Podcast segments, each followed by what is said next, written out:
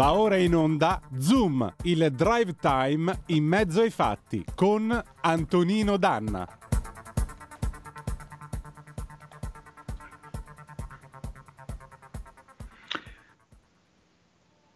Vorrei, con questi piccoli occhi mortali, capire come ci si vedrà dopo. Se ci fosse luce, sarebbe bellissimo. Grazie Aldo Moro, grazie davvero. Amiche e amici miei, ma non dell'avventura, buonasera! Siete sulle magiche, magiche, magiche onde di Radio Libertà. Questo è Zoom, il drive time in mezzo ai fatti. Io sono Antonino Danna e questa è la puntata di oggi, lunedì 9 maggio dell'anno del Signore 2022. Cominciamo subito la nostra trasmissione ricordandovi che intanto date il sangue perché in ospedale serve sempre, salverete vite umane, chi salva una vita umana salva il mondo intero. Secondo appello, andate su radiolibertà.net, cliccate su Sostienici e poi abbonati. Troverete tutte le modalità per sentire questa radio un po' più vostra e naturalmente potrete andare dai semplici 8 euro mensili della Hall of Fame fino ad arrivare addirittura al livello creator tutto tempestato di diamanti pari a ben 40 euro mensili, che però vi permetterà di essere coautori e co-conduttori di una puntata del vostro show preferito. E allora, dette tutte queste cose, che dire di più che cominciamo immediatamente la nostra puntata perché è lunedì e lunedì, malgrado tutto, si balla. Con che cosa? Con un pezzo del 1983 di Michael Sembello e vi voglio vedere sudare, Maniac, e andiamo.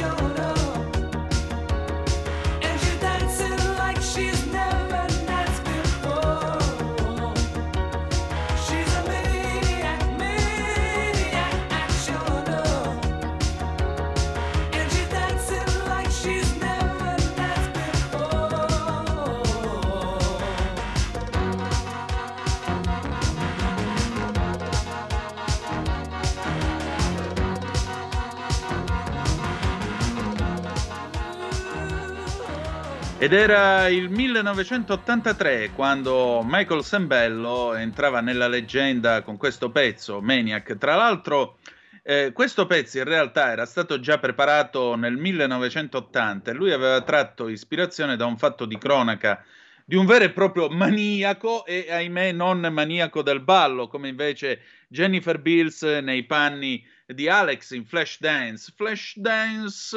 Così si chiamava quel film che mi ha cambiato la vita, ricorda Nanni Moretti in Caro Diario del 1993, quando poi lui in Vespa, nell'episodio in Vespa, e sì, lo ammetto, quando vado in Vespa un po' alla Nanni mi ci sento anch'io perché vivo anch'io delle situazioni un po' paradossali come quelle che capitano a lui nel film. Eh, lui incontra poi Jennifer Bills e si mette a parlare eh, del ballo, della possibilità di saper ballare e il compagno di Jennifer Bills lo definisce whimsical, è lui che non sa ma- masticare, eh, diciamo così, non sa masticare molto bene l'inglese. Uh, whimsical, cosa vuol dire whimsical? E Jennifer Bills lo guarda e gli dice quasi scemo. e quindi con questo bel viatico riprendiamo Zoom. Siete sempre sulle magiche, magiche, magiche onde di Radio Libertà. Antonino Danna al microfono con voi mentre vi accompagna nel drive time della sera. Dov'è che siete di bello? Mandateci una bella zappa al 346 642 7756 se volete essere dei nostri attraverso WhatsApp o la zappa che dir vogliasi oppure telefonateci allo, eh, telefonateci allo 02 6620 3529 se volete intervenire appunto attraverso il telefono frutto dell'ingegno di Antonio Meucci e non di Alexander Bell come altri sostengono. Ma oggi è lunedì e come ogni lunedì è il momento di parlare di casi giuridici. Io vi ricordo e ringrazio e saluto come sempre l'avvocato Claudio De Filippi, il quale con il suo a domanda risponde rappresenta comunque un,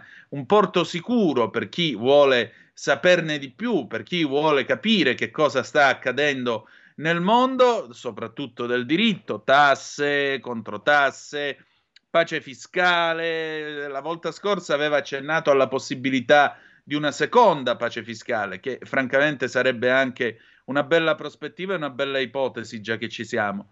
Ma questa volta di che cosa parlerà? Eh, saperlo. Abbiamo qua il suo contributo e quindi chiedo alla regia di mandarlo. A domanda risponde l'avvocato De Filippi. Radioascoltatori, buongiorno. Avvocato Claudio De Filippi, Foro di Milano.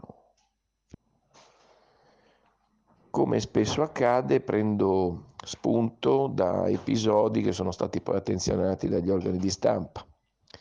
Scorsa settimana è emerso un caso veramente straziante e raccapricciante che ha per oggetto la strage compiuta da un cittadino albanese a Pavia eh, tanti anni fa di, eh, dei familiari, quindi il fratello eh, di questo cittadino albanese che ha fatto ricorso al Tribunale di Roma per chiedere l'indennizzo per le vittime di reati violenti alla Presidenza del Consiglio dei Ministri e al Ministero della Giustizia per ottenere l'indennizzo pari a 250 mila euro, ha visto appunto uh, uccidere orribilmente la famiglia, ovvero la moglie, la figlia e la cognata dal fratello, il quale fratello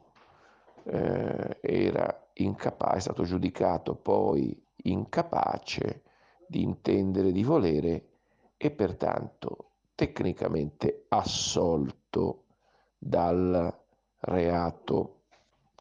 Ovviamente l'incapace di intendere di volere finisce nei ex manicomi giudiziari che oggi si chiamano REMS e pertanto viene condannato ad una pena detentiva diversa rispetto a quella del carcere. Ehm, quindi che cosa succede? Che il cittadino albanese dà incarico allo studio di agire contro la Presidenza del Consiglio dei Ministri e il Ministero della Giustizia a Tribunale di Roma, come dicevamo, per 250.000 euro di indennizzo e il Tribunale di Roma eh, incredibilmente un anno or so, no, ci, eh, no, sei mesi fa, sei mesi, sei mesi fa ehm, nega il diritto all'indennizzo dicendo che tecnicamente il fratello è stato dichiarato assolto e pertanto, non essendoci una sentenza di condanna, eh, non è possibile indennizzarlo. Allora il cittadino albanese in questione, cliente dello studio, si rivolge alla Corte d'Appello di Roma e ovviamente contesta. Contesta la decisione dei giudici di primo grado e praticamente va a sostenere che non è possibile non riconoscere l'indennizzo solo per il fatto che colui che ha compiuto gli omicidi eh, praticamente fosse in una situazione di incapacità totale di intendere di volere, altrimenti si, si creerebbe una discriminazione tra colui che mh, mm, praticamente è capace di intendere di volere e non ha nulla, perché questa è la ragione della direttiva 80 del 2004, trasposta poi nell'ordinamento nazionale, che dice appunto che lo Stato deve indennizzare, come già abbiamo detto in alcune volte, ne abbiamo parlato già di queste tipologie di cause, abbiamo già parlato un paio di volte, chi non è in grado di risarcire le vittime o i parenti delle vittime nel caso di omicidio e chiama in causa la direttiva 80 del 2004 lo Stato. Quindi lo Stato ha il dovere di indennizzare i parenti delle vittime e pertanto nel momento in cui i responsabili, eh, i responsabili o i responsabili non sono in grado di risarcire perché sono nullatenenti, perché non è stato scoperto il responsabile o, salvo il caso dell'omicidio che è imprescrittibile via, via la prescrizione del reato per vittime di reati violenti, lo Stato deve indennizzare. Ecco, per la prima volta ci si è venuti a creare, si è venuto a creare un precedente sull'aspetto della capacità di intendere e di volere, ma questa, diciamo, sentenza del Tribunale di Roma, oggetto di appello, assolutamente non eh, è conforme a diritto perché discrimina, abbiamo detto, tra chi è in grado di intendere e chi non lo è, ma soprattutto perché non è necessaria una sentenza di condanna laddove la condanna dei fatti è acclarata, la responsabilità in astratto c'è e pertanto eh, viene accolto in un REMS colui che com- compie determinati reati. Pertanto la ricostruzione della, del primo grado del Tribunale di Roma non è stata messa in dubbio dall'appello, che ancora non si è ottenuto la sentenza d'appello, ma dall'intervento del Comitato delle Vittime di Atti Violenti di Roma. Infatti è necessario sapere che parallelamente all'iter giudiziario per chi chiede un indennizzo allo Stato, è necessario eh, percorrere anche la, la, parte amministrativa, la via amministrativa eh, dell'indennizzo. Infatti è stato istituito un fondo, Fondo Vittime di Atti Violenti, gestito dal Comitato delle Vittime di Atti Violenti e poi gestito economicamente da Consap a Roma, per cui ovviamente è necessario inoltrare una domanda presso il, il fondo per ottenere l'indennizzo. Attenzione che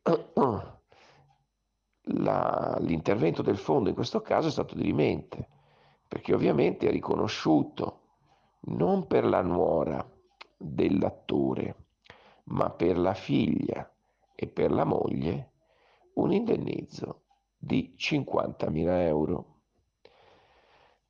totale 100.000.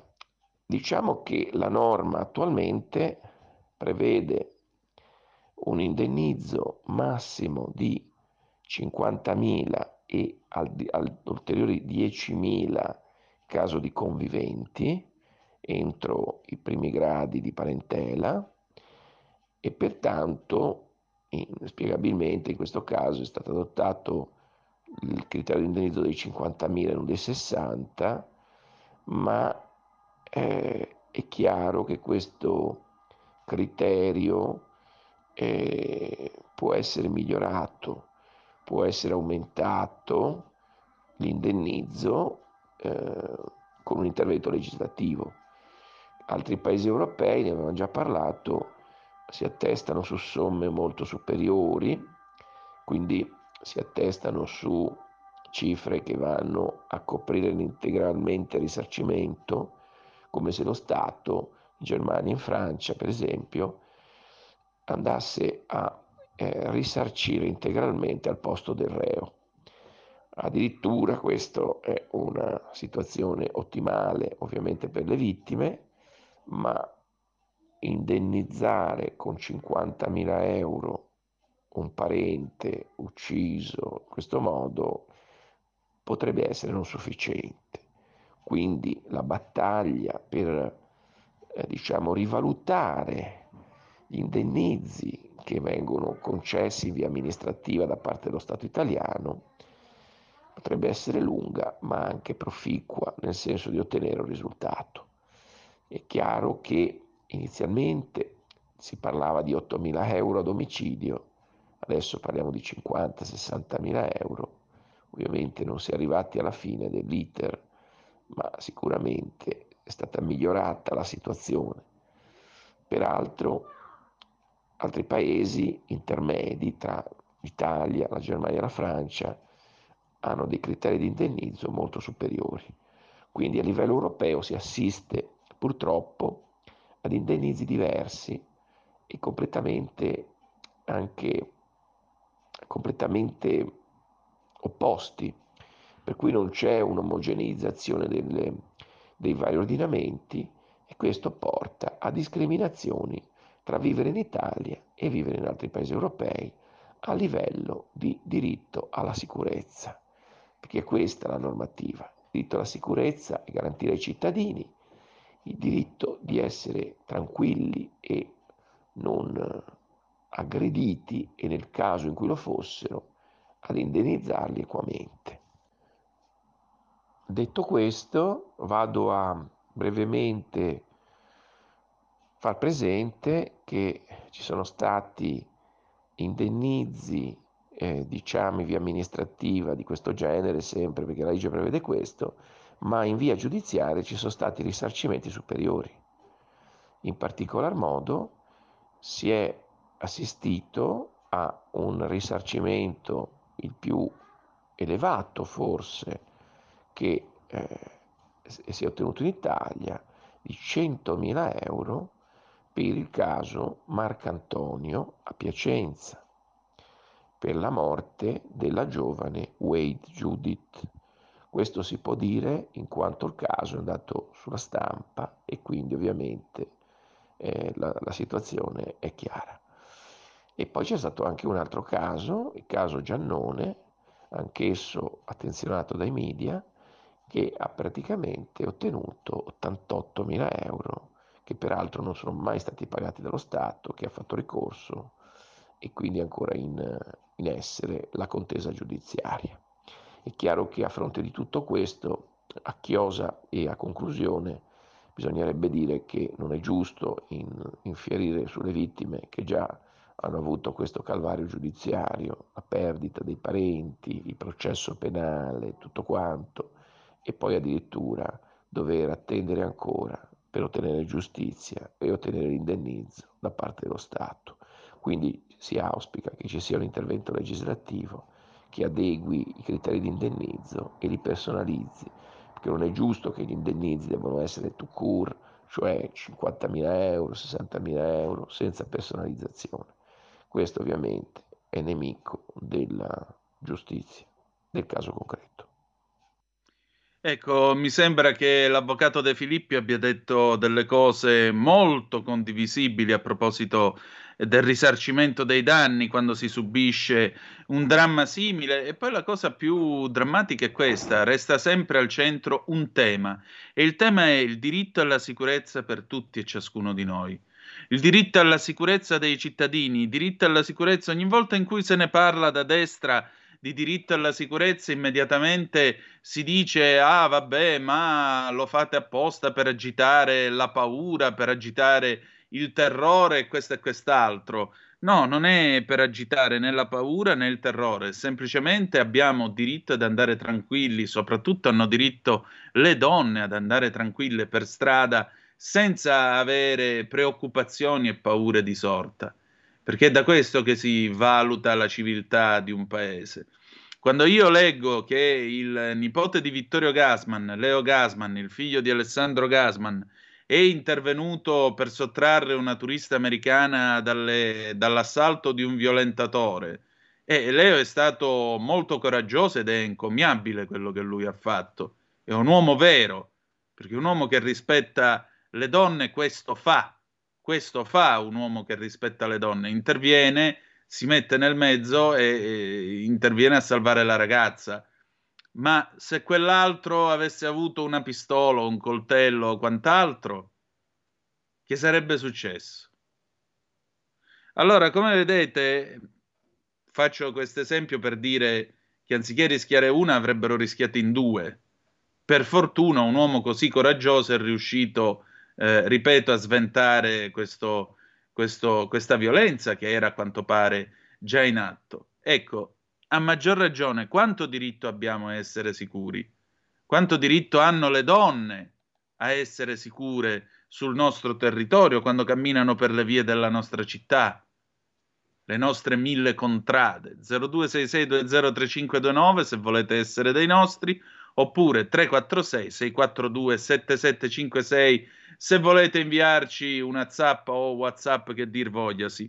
E poi l'altro problema, l'altro problema è quello dei risarcimenti, con lo Stato che impugna sentenze, con le vittime, con i parenti delle vittime, perché vedete, in questo paese purtroppo quella dei parenti delle vittime è probabilmente la categoria più bistrattata e maltrattata che ci sia in giro. Fino all'11 settembre del 2001 gli, gli toccava il muro di gomma statale, le, buro- le lentezze delle indagini burocratiche, le lentezze delle procedure, le lentezze dei cavilli giudiziari e così via. Oggi, oltre a questo, c'è anche il complottismo tre palle e un soldo.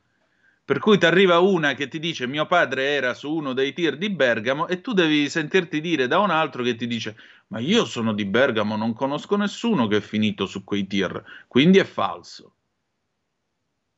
quindi è falso. Quindi è, che equivale a dire a me della tua dimensione pubblica del dolore io non te la riconosco e quindi non me ne frega niente. Questa era la spoliticizzazione dell'Italia di cui parlava Pasolini, che non era una questione di soltanto di ideologia, era anche una questione di polis, cioè tutto ciò che accade in pubblico è un fatto che mi riguarda in quanto cittadino. E se c'è della gente messa dentro delle bare su, un, su, una fila di camion a Bergamo, questo fatto mi riguarda perché devo fare in modo che la prossima volta questo non si ripeta. Ma dire, vabbè, io non conosco nessuno, quindi questa cosa non è vera perché a mio cugino mi ha detto così, tu stai negando tutto questo e stai spoliticizzando la questione, stai dicendo che non ha una dimensione pubblica, quindi a te non te ne frega niente e vuol dire che la prossima volta non te ne fregherà altrettanto. Bella roba che è diventata l'Italia. Andiamo in pausa, dopodiché torniamo con la number one ensemble Mr. Luck del 1980. Perché? Perché poi c'è un faccia a faccia che vi può interessare e molto. Si parla di Europa, a tra poco. Stai ascoltando Radio Libertà, la tua voce libera senza filtri né censure, la tua radio.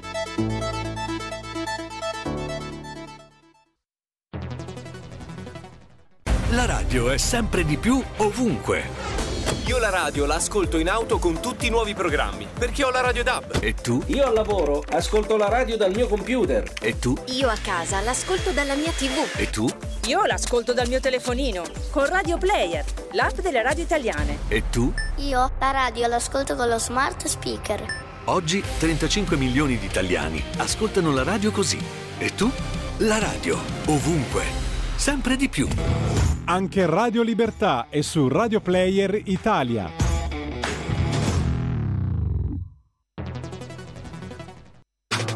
Stai ascoltando Radio Libertà. la tua voce libera, senza filtri né censura. La tua radio.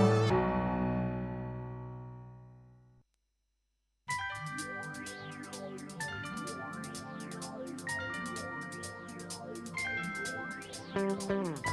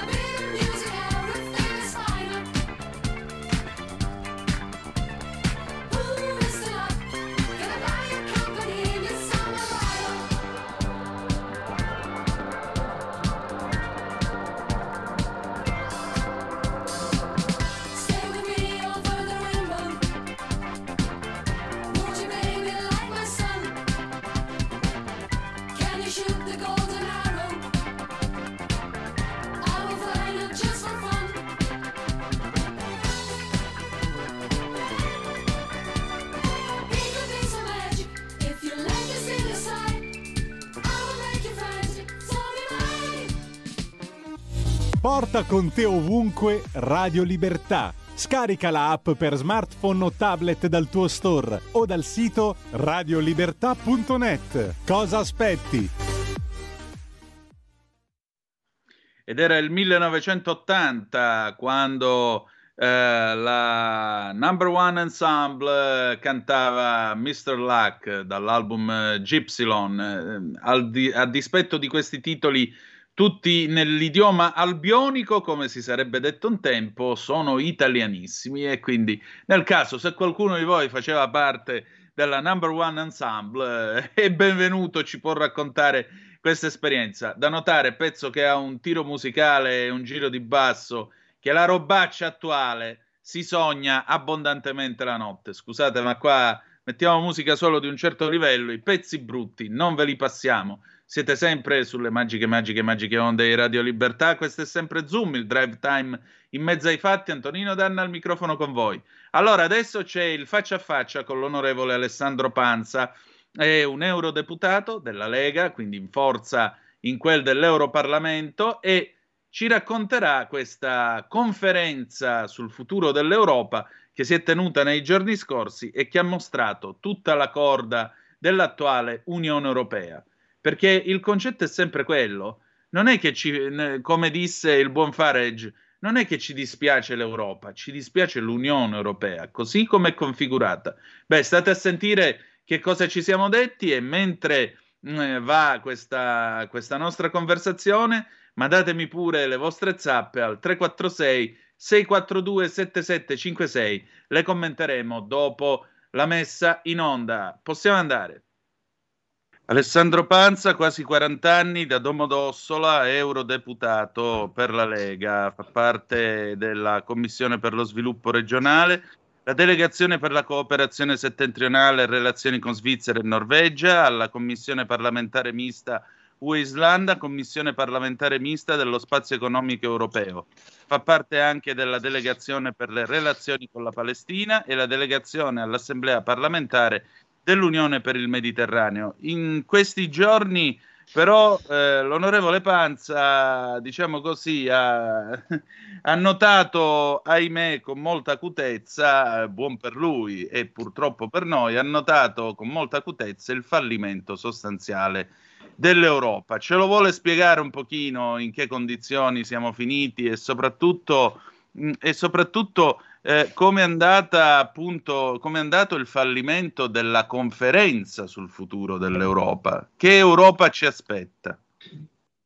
Ma innanzitutto spieghiamo a chi ci segue da casa, perché noi addetti ai lavori lo diamo per scontato, ma chi ci segue da casa non ha la minima idea di che cosa sia la conferenza sul futuro dell'Europa. Ecco. La conferenza sul futuro dell'Europa è stata un'iniziativa che è stata lanciata da Macron lo scorso anno, che come preambolo, diciamo così, come incipit aveva quello di fare una riflessione su tutto quello che non aveva funzionato durante la pandemia a livello europeo, perché noi ci ricordiamo l'estrema lentezza e difficoltà con il quale l'Europa ha preso le decisioni sulla campagna vaccinale, che poi ha funzionato non sicuramente grazie all'Europa, ma grazie alle regioni, eh, su come sia stato introdotto inizialmente con eh, uno scopo ben preciso il Green Pass e poi si è servito a fare tutt'altro. Quindi tutta una serie di problematiche che sono emerse in questi due anni, quindi qualcuno si è posto il problema di dire in una situazione di crisi, tutto quello che noi diamo per scontato a livello europeo, tutto quello su cui noi basiamo la politica europea, ovvero la libera circolazione che è stata sospesa durante il Covid, ovvero il patto di stabilità e crescita per gli stati che è stato sospeso e tuttora lo è durante l'emergenza Covid, ovvero ehm, il divieto di, eh, per gli stati di aiutare le proprie aziende eh, in quest'ottica iperliberista della concezione economica, sospeso anche quello. Quindi l'Europa, dopo essere stata costretta a mettere in congelatore i suoi tre pilastri fondamentali, si è posta un problema. Si è posto il problema di dire forse qualcosa va cambiato e quindi è stata lanciata questa grande conferenza. Noi ovviamente abbiamo partecipato perché avevamo l'illusione, e tale è rimasta, che fosse un momento di riflessione e di analisi e non che fosse invece una grande operazione propagandistica di autoassoluzione delle, dell'Unione Europea, cosa che poi purtroppo si è, eh, si è rivelato. Quindi è, stata, è, stato avviato tutto questo circo dove è stata avviata questa piattaforma digitale, c'è stato questo grande esperimento di eh, democrazia partecipativa eh, sulla scorta un po' dell'uno vale uno grillino della piattaforma Rousseau, è un esperimento che noi in Italia avevamo già visto fallire miseramente, ma che è stato... Attenzione perché si è ammutolito però, onorevole. Eh, ecco, adesso la sentiamo di nuovo. Perfetto. E... E appunto, cioè, scusi, ma se uno vale uno aveva già fatto danni in Italia, non bastava l'esperienza italiana, dobbiamo metterci pure quella europea? Perché qua se non ci sbattono la testa non, eh, non le capiscono le cose, ma c'è, c'è, di più perché non è semplicemente il eh, non aver concezione di quello che succede nel mondo e quindi eh, incaponirsi in scelte che sono già dimostrate sbagliate. Eh, c'è proprio una volontà eh, precisa e, eh, e, e concreta da parte di chi partorisce queste iniziative eh, di percorrere un percorso ben preciso. Mi spiego. Eh, il fatto del coinvolgimento dei cittadini che sono stati coinvolti appunto tramite questa piattaforma che nessuno ha capito bene come funzionava, come sono stati sorteggiati, poi stranamente erano tutti europeisti convinti, eh, tutta gente che vota a sinistra, molti che hanno la tessera del Partito Democratico in tasca, insomma una roba politicamente molto schierata.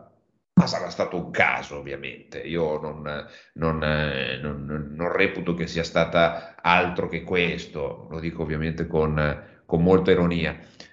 Ma nessuno sa come sono stati scelti, quindi un, un procedimento opaco che però serviva a fare che cosa? A dare una parvenza di legittimità. Eh, si è mutolito di nuovo però. Mi sa che è meglio se procede senza gli auricolari perché... Tolgo le cuffie, Ecco qua, ecco, ora si sente meglio. Ora la sentiamo di nuovo. Prego, stava dicendo appunto questo strano procedimento così opaco per scegliere la piattaforma, questi delegati tutti europeisti, guarda caso. tutti europeisti, ma alla fine pure loro sono stati, molti di loro con il quale io ho, ho- parlato, pur partendo con tutte le buone intenzioni di dare il loro contributo a una nuova Europa, un'Europa diversa, con tematiche più vicine ai cittadini, in realtà si sono resi conto che sono stati sostanzialmente presi, in, presi in giro, presi per il naso. Sì.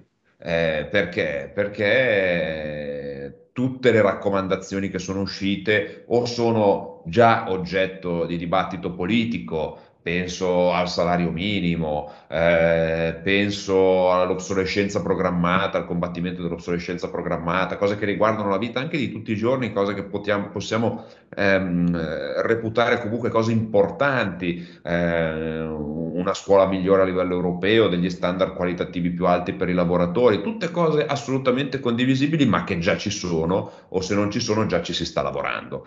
Ebbene, eh, quali sono state le cose su cui i politici fautori di questa conferenza hanno spinto tantissimo e che i cittadini non riguardano e di cui non frega nulla? La prima, la rimozione del, eh, del diritto di veto, dell'unanimità in seno al Consiglio, che io sfido lei in qualità di giornalista a invitare 10 cittadini normali eh, intervistandoli e chiedergli cosa ne sanno di questa situazione e quali sono le loro proposte, nessuno vi risponderà e vi diranno che le preoccupazioni sono ben altre. E la stessa cosa dicasi per la lista eh, europea transnazionale, ovvero obbligare il sistema elettorale europeo ad inserire una lista che comprenda eh, candidati, un candidato per ogni nazione, con 28 candidati dai 20 da 27 candidati dai 27 Stati membri.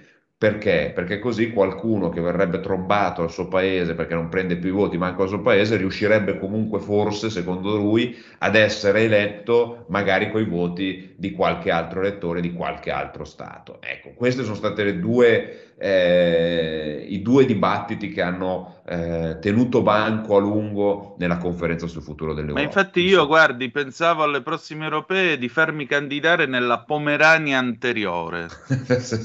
Io sono di Vibo Valencia e la Pomerania anteriore mi sta molto a cuore, quindi non so, mh, lei che cosa ne pensa? Cioè, immagino che io potrei avere un approccio eh, molto pieno ai problemi della Pomerania anteriore, dove peraltro in tutta la mia vita non ci sono mai stato.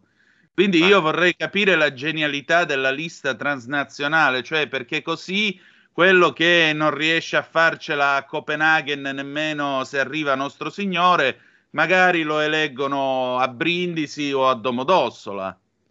È proprio questo, è proprio questo. In più c'è un altro eh, cavallo di Troia in questo, in questo modo di concepire la rappresentatività politica di chi fa il mio mestiere. Eh, colpire chi fa la rappresentatività politica, allargando il divario che c'è tra il rappresentante e il rappresentato. Perché? Perché se io allargo il divario tra rappresentante e rappresentato, ecco, allora lì la tecnocrazia europea ci si può infilare mani e piedi e può decidere, fare, imporre la propaganda europeista che ha risorse sostanzialmente illimitate, che ci dice che il Nutri-Score è una cosa giusta che serve per tutelarci la salute, può andare avanti senza avere ripercussioni e quindi è chiaro che c'è questa volontà di togliere in realtà quella che se viene venduta come un'operazione democratica, di maggiore democrazia, in realtà non fa altro che limitare e rallentare il processo democratico, ostacolandolo con queste iniziative che poco servono ai cittadini. Guardi, io sono stato eletto nel collegio nord-ovest, un collegio che ha 20 più di 20 milioni di abitanti e ci sono già parti importanti di collegio che non riesco a coprire, non riesco a, a, a incontrare, non riesco a battere paese per paese come vorrei, perché è talmente vasto il collegio elettorale che non, eh, non si riesce. Fortunatamente siamo anche in tanti, perché anche la, all'interno della Beh, stessa Lega fortunatamente lei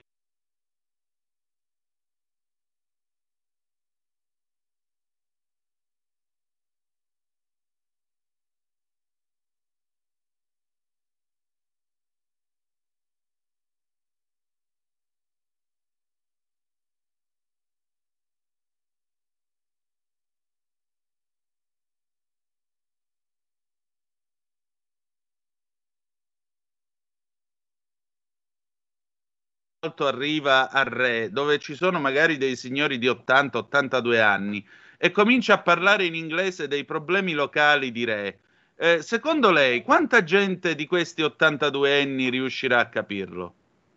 Perché lei arriva, parla italiano e tutti quanti ci capiamo, visto che siamo tutti italiani. Ma Alvar Alto che si fa? Ma sicuramente non avrà neanche la, la presunzione di venire, perché poi alla fine sappiamo chi fa, chi fa politica. eh, un, un, eh, un parlamentare che venisse eletto in una circoscrizione di questo genere non farebbe altro che stare dentro il palazzo. Non, non si porrebbe neanche il problema di andare a parlare in uno stato che non è il suo. Rimarrebbe dentro il palazzo a fare a fare il, il pezzo, a fare la macchina della burocrazia, a fare un l'ennesimo ingranaggio di una burocrazia europea che è completamente scollegata dalla realtà. Insomma, questa conferenza è stata una grandissima presa in giro, una grandissima perdita di tempo e soprattutto un costo per i cittadini che quantificarlo non lo sapremo mai, perché poi sono capaci molto bene di nascondere la polvere sotto il tappeto, però guardi, abbiamo fatto una decina di sessioni qui a Strasburgo straordinarie. Cosa vuol dire? Vuol dire che il Parlamento di Strasburgo, la sede, proprio l'edificio di Strasburgo è stato aperto apposta. Le persone che sono state invitate, anche i cittadini, sono stati rimborsati, eh, i funzionari, i traduttori, eh, mm, eh, tutta la macchina organizzativa, tutti, tutti i dipendenti. Insomma, uno spreco di denaro mentre abbiamo situazioni molto più gravi da dover affrontare, il rincaro dell'energia, l'esplosione dell'inflazione, insomma, una roba di cui avremmo fatto tutti volentieri a meno. Quindi purtroppo. Vabbè, ma Draghi si doveva venire a fare i selfie e a dire che c'è da riformare l'Europa. Guarda caso, finalmente adesso parlare di riforma dell'Europa non è più una bestemmia. Io vorrei ricordare una cosa, lei era in aula quando questa cosa è successa, quindi probabilmente la ricorda anche meglio di me. Eh, quando gli inglesi se ne sono andati dall'Europarlamento, Farage, che può piacere o non piacere, può sembrare, anzi è sicuramente a volte un personaggio pittoresco, disse però una cosa molto intelligente. Non è che noi ce ne andiamo perché odiamo l'Europa, noi ce ne andiamo perché odiamo l'Unione Europea, questa Unione Europea così com'è, così com'è. L'Unione Allora, Europea va riformata Eh, cambiando il paradigma, che non può essere più il mercato e la finanza ad essere al centro delle scelte che ricadono sui cittadini. L'Unione Europea diventa qualcosa di vincente anche a livello internazionale se rimette al centro l'uomo. Eh, di nuovo l'effetto acquario, però non la sento più. L'Unione Europea se mette al centro l'uomo, però poi non si è sentito. Mi sente adesso? Ora sì, di nuovo, sì. Io prego. purtroppo mi scuso, ma non so perché oggi ho problemi di audio. Deve essere la von der Leyen che non apprezza quello che Può lei sta darsi, dicendo. può darsi, no? È che qua il- purtroppo spendono soldi in tante stupidaggini, ma la connessione internet all'interno degli uffici del Parlamento europeo è, è- è pessima. Dicevo, l'Unione Europea si riforma e diventerà forte solo se rimetterà al centro l'uomo, rimetterà al centro i popoli e soprattutto riconoscerà che questi popoli sono diversi tra di loro e si facesse finalmente fede a quel motto tanto sbandierato ma altrettanto sempre disatteso che è uniti nelle diversità. Noi siamo uniti nelle diversità, ma qua si va sempre nell'omologazione di qualsiasi cosa, del pensiero, del modo di vivere, del modo di mangiare, del modo di pensare, e questa non è uniti nelle diversità, questo è uniti nell'omologazione, ma noi l'omologazione, l'omologazione l'abbiamo sempre combattuta perché riteniamo che ognuno abbia nel suo intimo della sua vita, nella sua terra natia, nelle sue esperienze, un bagaglio culturale fondamentale da condividere, non da vergognarsene, perché nel momento in cui lo condivide diventa un patrimonio di tutti, nel momento in cui se ne vergogna diventa eh, una perdita dal quale poi non si può più tornare indietro. Esatto, che è in fondo l'idea del concetto di Europa delle patrie, non eh, di una grande marmellata nel nome dell'economia, che però poi alla fine non fa assolutamente niente per conquistarsi la simpatia di 400 milioni di anime. Tra l'altro, eh, in questi giorni io ho avuto ospite il suo collega Zanni e sì, ci abbiamo riso sopra perché in effetti fa molto ridere dire a uno guarda fatti trovare eh, martedì alle nove e mezza in piazza perché ti devo spaccare la faccia. Ma voglio dire l'Unione Europea che dice alla Russia tra sei mesi vi mettiamo il ban sul, sul, sull'importazione del petrolio che è la stessa cosa che ho appena detto in tema di metafora. Ma voglio dire ma che senso ha dare un preavviso di sei mesi così la Russia nel frattempo ha tutta la comodità per trovarsi altri acquirenti. C'è già l'India che bussa, che non vede l'ora di importare petrolio russo a basso costo. E nel frattempo noi andiamo avanti con addirittura è girata quella bozza, andare a piedi, fare smart working tre giorni su quattro, andare piano con la macchina. Cioè, queste sono tutte, lo dico con molta sincerità, fesserie che nel 1973 in Italia non hanno funzionato, non c'era il lavoro da casa nel 73 per ovvi motivi, ma la cosa di andare piano, spegnere le luminarie, la televisione che chiudeva i programmi prima di mezzanotte, i locali che chiudevano alle 11 della sera massimo, eccetera, eccetera. Cioè, tutta questa roba qua non è servita assolutamente a niente. Eppure, dopo 50 anni, noi stiamo per avvitarci di nuovo nel 1973, di nuovo eh, con queste sceneggiate le domeniche a piedi. Ma che razza di classe dirigente ha partorito l'Europa? La von der Leyen, la Verstager che dice beccati questo Putin quando chiude l'acqua calda? Una classe dirigente fatta di burocrati che non ha la minima idea di che cosa provi e viva la gente normale, perché quando la vicepresidente della commissione Vestager eh, dice che bisogna lavarsi di meno per fare un dispetto a Putin, Certo. eh, è chiaro che siamo molto lontani dalla realtà, ma è la loro realtà, è una realtà fatta di persone assolutamente tutelate che loro possono rinunciare a qualcosa, perché loro hanno tanto. Il problema è che mentre la distribuzione della ricchezza è assolutamente illineare, cioè perché ci sono tanti che hanno tutto, ci sono pochi che hanno tutto e tanti che hanno niente, questa, diciamo così, questo richiamo al sacrificio, lo spirito di sacrificio invece sarà assolutamente equo e lineare, nel senso che sarà un taglio, sarà un classico taglio lineare, ovvero colpirà tutti eh, ma non percentualmente a quanto uno guadagna, colpirà tutti alla stessa maniera. È chiaro che se io devo rinunciare a 100 euro al mese, ma guadagno 100.000 euro al mese, la mia rinuncia sarà assolutamente in- in- indifferente. Ma se io prendo 600 euro al mese di pensione o magari 400 e devo rinunciare a 100 euro, eh, allora a quel punto lì devo scegliere se pagare la bolletta o se pagare la spesa se pagare l'affitto o pagare la luce. È, è chiaro che cambia rispetto a uno che ha quattro ville, otto macchine eh, e quant'altro. È un ricco stipendio mensile. sociale, questa è, è macelleria sociale. Beh, è la classica situazione Maria Antonietta, no? Eh, maestà, il popolo ha fame, dategli brioche. Esattamente.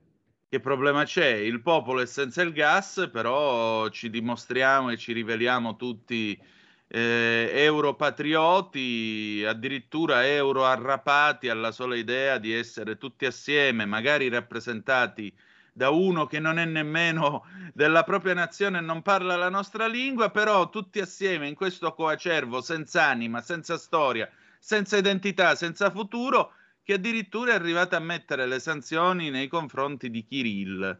Cioè, ora, Kirill certamente non è un personaggio che mi sta simpatico, per carità, sappiamo tutti che eh, in Russia dai tempi di Pietro il Grande il potere politico si appoggia a quello religioso e viceversa ma colpire Kirill, che poteva essere uno strumento diplomatico in mano alla diplomazia vaticana, segnatamente, per provare ad arrivare nelle stanze del Cremlino e provare a intavolare una trattativa, questo mi sembra un gesto di una stupidità incredibile. Allora perché non sanzioniamo gli imam?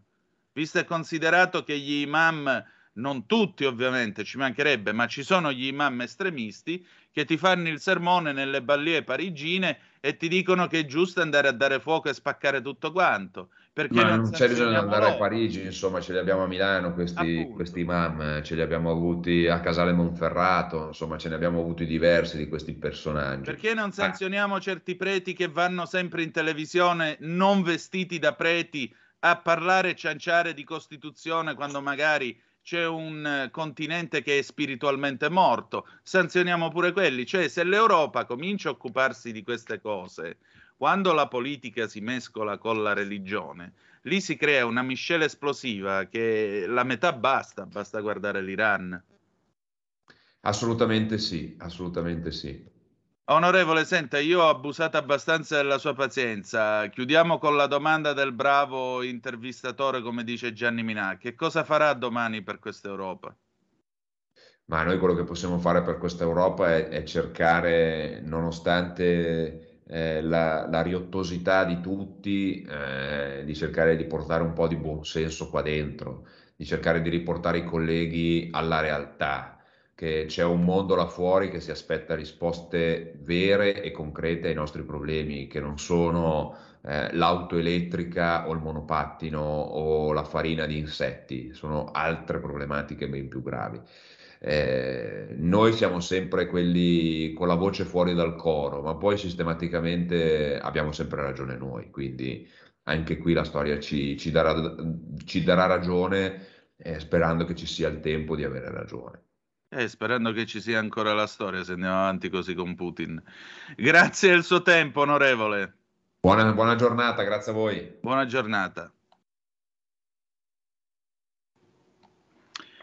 E rieccoci, siete di nuovo sulle magiche, magiche, magiche onde di Radio Libertà. Questo è sempre Zoom, il drive time in mezzo ai fatti. Però io vedo il banner a tra poco. Scusate, siamo in onda o no? Sì, Antonino, regolarmente l'immagine torna appunto tra pochi istanti. Ah, ok, perfetto. No, perché mi ero, mi ero lievemente spaventato. Eh, le parole dell'onorevole Panza sono state quanto mai esemplari. Detto tra noi, questa idea della lista transnazionale la trovo una vera e propria eurovaccata, per non definirla come la corazzata Potionkin di fantoziana memoria, perché io vorrei capire che cosa un tale venuto dalla Danimarca possa eh, comprendere, per esempio, delle necessità delle comunità montane della Sila. Cioè, voi vi immaginate uno di questi qui dal centro di Stoccolma pigliato e portato a, a, a come si chiama? A, a Longobucco. Longobucco in provincia di Cosenza, che è la capitale mondiale del lavoro al tombolo, del ricame e dell'uncinetto. Ecco, io lo vorrei vedere lì davanti a eh, 150-200 longobucchesi che non sa parlare assolutamente una parola di italiano e gli vuole spiegare i vantaggi dell'Europa. Vorrei proprio capire quale sia il senso di questa lista transnazionale. Va bene, noi adesso andiamo in pausa, dopodiché appunto per ricordarcelo bene i Voyage con Souvenir del 1978. A tra poco. Stai ascoltando Radio Libertà, la tua voce libera, senza filtri né censure, la tua radio.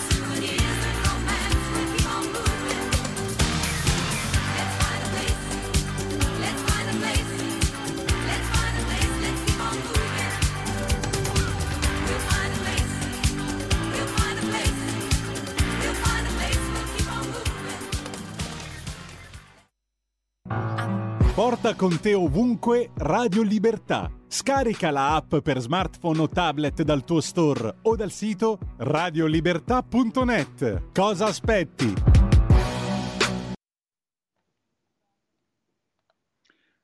E eccoci, siete di nuovo sulle magiche, magiche, magiche onde di Radio Libertà. Questo è sempre Zoom, il drive time in mezzo ai fatti. Antonino Danna al microfono con voi. Abbiamo ascoltato un lungo intervento dell'onorevole Panza. Ah, a proposito, scusate, Stoccolma non è la capitale della Danimarca, è Copenaghen, per cui perdonate lo sfondone, lo sfondone geografico nel mentre che mi infervoravo sulla lista transnazionale. Ma la eurofregnaccia resta lo stesso, malgrado il mio sfondone geografico. Eh, questo colloquio con l'onorevole Panza ci lascia riflettere molto, ci fa capire l'idea che questa Europa così com'è intanto non vada e secondariamente abbia bisogno di essere ripensata, ma devono farlo dei leader capaci, non dei leader così. Perché quando ti trovi davanti alla gente che, come sottolinea giustamente Panza, per loro 100 euro in meno non è un problema, ma in certe altre case e famiglie 100 euro diventano un grosso problema, beh, allora poi fare la battuta quando si chiude l'acqua calda e tutte quelle belle fesserie che diceva la Verstager eh, diventano un pochettino complicate da fare, un pochettino tanto. È arrivato un audio al 346 642 7756 al WhatsApp. Intanto vi apriamo le telefonate 0266 203529 se volete intervenire attraverso il telefono, perché stasera l'onorevole Bagnai, il senatore Bagnai non c'è perché? Eh, perché sta partecipando a un bellissimo incontro al Palace Hotel in quel di Como che è cominciato due ore fa. Presentazione del manuale teorico e pratico al bilancio UE, finanziamenti comunitari e PNRR. Introduzione di Antonio Rinaldi con l'intervento appunto del senatore Bagnai insieme con Claudio Borghi Aquilini. Quindi avremo modo nei giorni prossimi di darvi ampia sintesi di tutto questo, anche perché eh, tra l'altro eh, questa presentazione avverrà anche a Bruxelles, precisamente al Parlamento europeo, il 12 di maggio alle ore 10 e qui ci sarà sempre l'introduzione di Rinaldi, ma eh, la presenza dell'onorevole Zanni, che è stato dei nostri, il collega Fabio Dragoni della Verità, Sergio Giraldo, altro collaboratore della Verità, Giuseppe Liturri, anche lui è stato nostro ospite, sempre collaboratore della Verità, Luciano Barra Caracciolo, presidente della sezione del Consiglio di Stato, il finanzialista eh, Valerio Malvezzi, Fabio Duranti di eh, Radio Radio. Poi abbiamo anche, vediamo un po', domani 10 maggio ore 11 alla sala Salvadori della Camera dei Deputati questo manuale verrà presentato con l'intervento di Matteo Salvini, il segretario della Lega, il senatore Bagnai, l'onorevole Claudio Durigon e Antonio Maria Rinaldi. Parteciperà anche Romina Raponi, autrice del libro, quindi avremo modo di raccontarvi poi questa presentazione. Vi dicevo al 346 642 7756 è arrivato un audio e arriva dal nostro Pino il portoghese, che però questa sera è il portoghese ambulante, perché ora ce lo racconta lui che sta facendo. Regia, se lo vogliamo mandare. Ciao Antonino, saluto anche il tuo ospite, l'onorevole Panza. Eh, sono Pino, chiamo dal, non più da Portogallo perché sono in viaggio, adesso sto raggiungendo Valladolid che è la città spagnola dove, dove è morto Cristoforo Colombo e c'è penso anche la sua tomba, poi vado verso l'Inghilterra a trovare mio figlio, bla, insomma poi rientro in Italia e la fine mese sarò eh, a Milano, quindi magari vi verrò anche a trovare. Bon, detto questo, eh, quello che sto sentendo non è nient'altro che la conferma di quello che purtroppo la consapevolezza che ha una sola parola, o l'Europa cambia oppure se deve cambiare Ital exit, Ital exit, Ital exit, Ital exit. Se questo è il modo per farla cambiare, purtroppo faremo l'Ital exit. Perché lì bisogna, come dicevi tu prima, resettare tutto, eh, o in un modo o nell'altro. Non si può andare avanti così. Grazie, ciao, saluti. saluti. Allora Pino, due cose. Intanto grazie del messaggio che hai mandato. Secondo, se vieni bussa con i piedi. no, scherzi a parte. Se vieni a me fa molto piacere, così vieni in studio, facciamo la trasmissione assieme perché mi piace molto questa idea, mi piace che tu ci venga a visitare, che tu ci venga a trovare. Veniamo a quello che dici nel resto del messaggio. Ehm, guarda, eh, Italexit, allora, credo che siamo d'accordo sul fatto che questa Unione Europea così com'è non vada e debba essere riformata. Debba essere un'Europa delle patrie, debba essere quegli Stati Uniti d'Europa di cui si parla da tanto tempo e in realtà sta mostrando ora più che mai la corda come una mera cozzaglia tenuta da interessi economici e, e interessi politici di vario genere, ma certo non per il bene delle nazioni né tantomeno di quelli che vengono dall'Europa tormentati, possiamo dire, sgovernati, diciamo sgovernati. Dal mio punto di vista è uno sgoverno, non è un governo europeo. Italexit, dici tu, eh, ma noi non siamo l'Inghilterra. E poi mi farebbe rabbia perché vorrei ricordare a chi ci ascolta che il sogno europeo, il manifesto di Ventotene, tutta questa roba qua, è una roba che è nata in Italia. Il sogno europeo era il sogno di Alcide De Gasperi e mi farebbe rabbia l'idea che l'Italia, uno dei paesi fondatori della comunità europea, uno dei paesi fondatori di questa comunità, uno dei paesi che peraltro è il terzo contribuente per entità di fondi date all'Europa e seconda manifattura continentale. Cioè, mi farebbe davvero rabbia vedere l'Italia che se ne va. Perché non è giusto, perché io non, non posso accettare che l'Italia non abbia una sua voce in Europa e soprattutto non posso accettare che l'Italia all'interno dell'Europa debba subire delle mh, scelte che sono completamente fuori sincrono e per nulla in sintonia ma non con non è necessario essere conservatori, leghisti, di centrodestra eh, per dire che questa Europa vada riformata. Perché parlare di riforma dell'Europa non vuol dire essere anti-europeisti. Cioè, basta la semplice, come posso dire, semplice, il semplice buonsenso dell'uomo medio della strada per capire che questa Europa così com'è non va.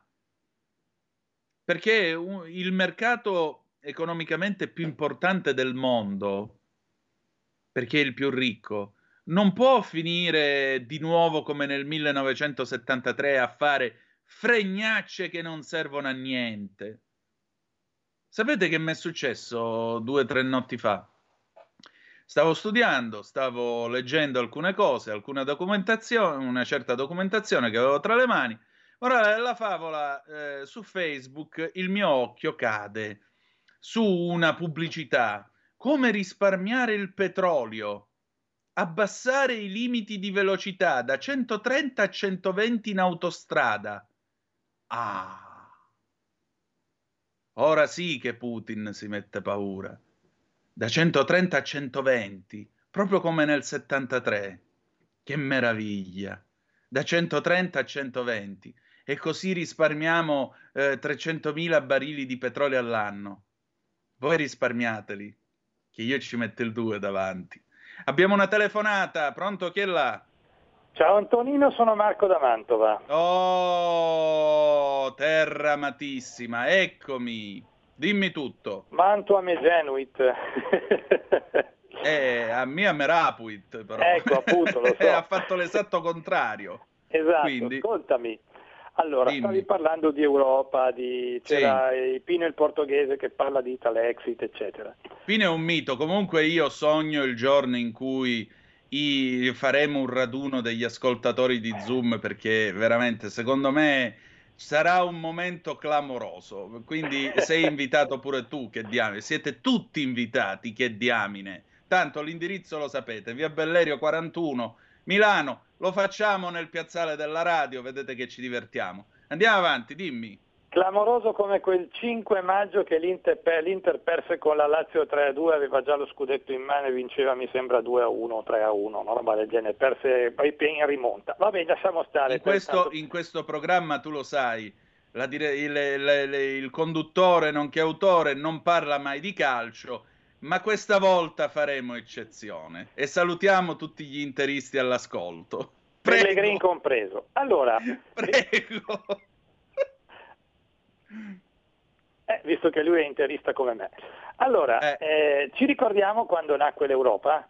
Che Nel eh, la- 57, l'Unione sì. Europea, che si parlava di da Lisbona a Vladivostok, perché Già. l'intento era quello lì dell'Unione Europea, se non ricordo male, in quel lontano, cos'era 92, 93, 94, adesso non ricordo.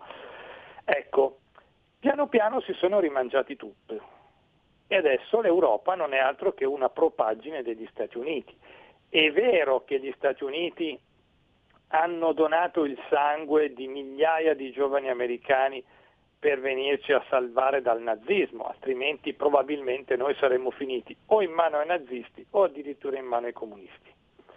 Però è chiaro, ci hanno salvato, ci hanno aiutato, il piano Marshall eh, piano piano lo abbiamo ripagato, però siamo diventati sostanzialmente una colonia americana.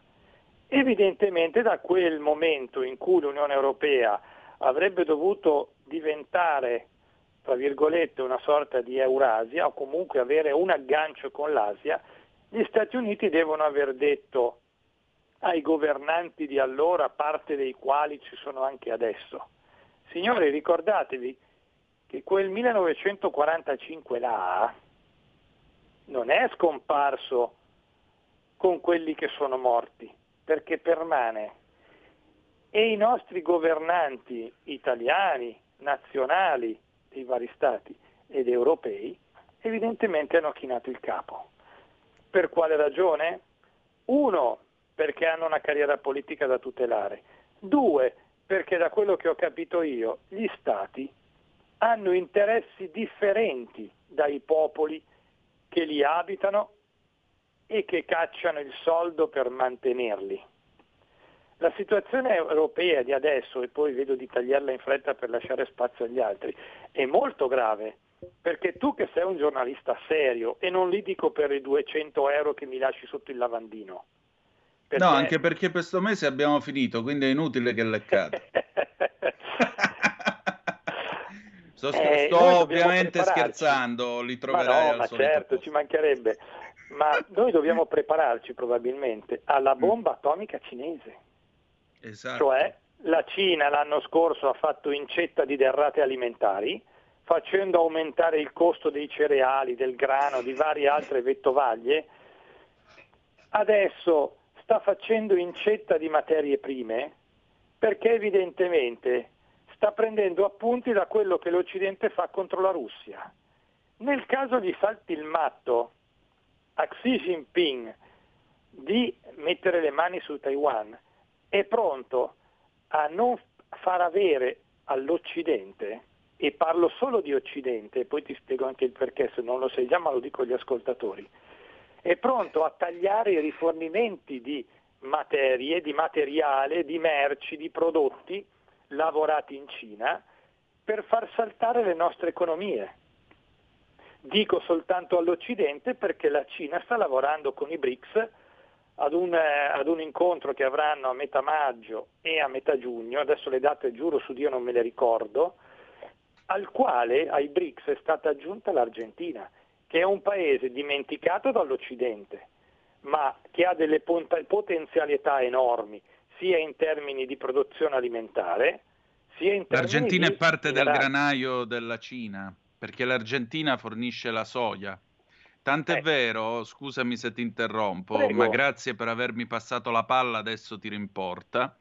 Tant'è vero che qualche anno fa, quando io facevo ogni lunedì che Dio mi mandava in terra una rubrica eh, sui BRICS, appunto, che sono Brasile, Russia, India, Cina, Sudafrica, eh, venne fuori la notizia che c'era stata una lite commerciale ed economica tra Pechino e Buenos Aires proprio sulla questione di quanto gli veniva a costare, a quanto dovevano vendere la soia a Pechino.